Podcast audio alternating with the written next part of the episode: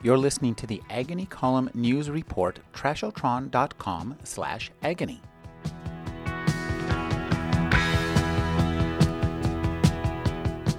Bill Sessions was a personal friend of Flannery O'Connor, and he recently found a prayer journal which has just been published by Farrar Straus Giroux. Bill, this is an amazing insight into a mind that seems to be a philosophical look at the source of creativity within the human soul. Oh, absolutely, and it's said so vividly. That is, and it's set within her world, uh, with with expressions from her world and events from her world. And I think that's the point. Is it, it gives a, a realism to what is this ideal searching she was a student at the time she wrote this. These are among her first writings, and contemporaneous with this, she was beginning work on her what would become her first novel, Wise Blood.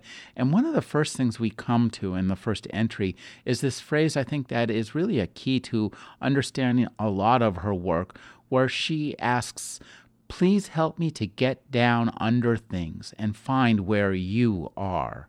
Oh, absolutely. I mean, that is, uh, if if you had to uh, take one line to read Flannery O'Connor, I think that would be one that you would find. Now, who is the you? That has to be worked out. And in this case, she's thinking of God, uh, but there is there's always some you out there that a reader is headed towards. I don't know whether it's the author he's thinking about or whatever, but there's a reality out there. I think with every great novel or every great series of novels, obviously everything in Dostoevsky. But the who is the you, or even in War and Peace, is a you out there that we're moving towards. That's the creativity, and that's also the uh, drive of the prayer journal. I mean, it is, after all, a prayer journal, and uh, I think you have to remember that too. Flannery O'Connor was really exploring her own creativity in this journal and questioning it a lot. She uses the word uh, mediocrity more often than you'd expect with one of America's great literature icons.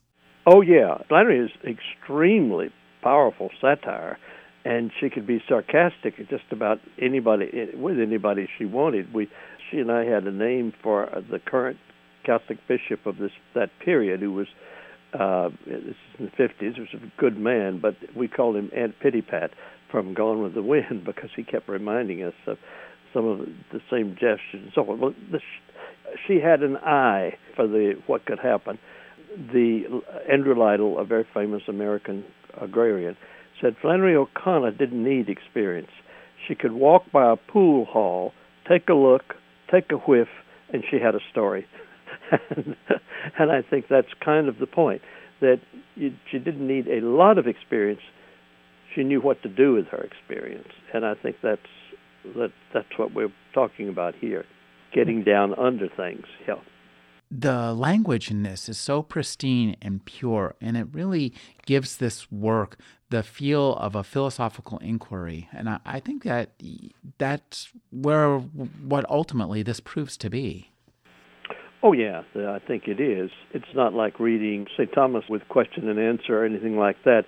It's more 19th century. If you, if anything, it gets closer to not Schopenhauer, but certainly Kierkegaard comes into this. But it's language, it's emotion or awareness, and that's a form of philosophical inquiry too. Flannery O'Connor's new book, edited and curated by Bill Sessions, is a prayer journal. With time to read, I'm Rick Kleffel. Find out more at agonycolumn.com.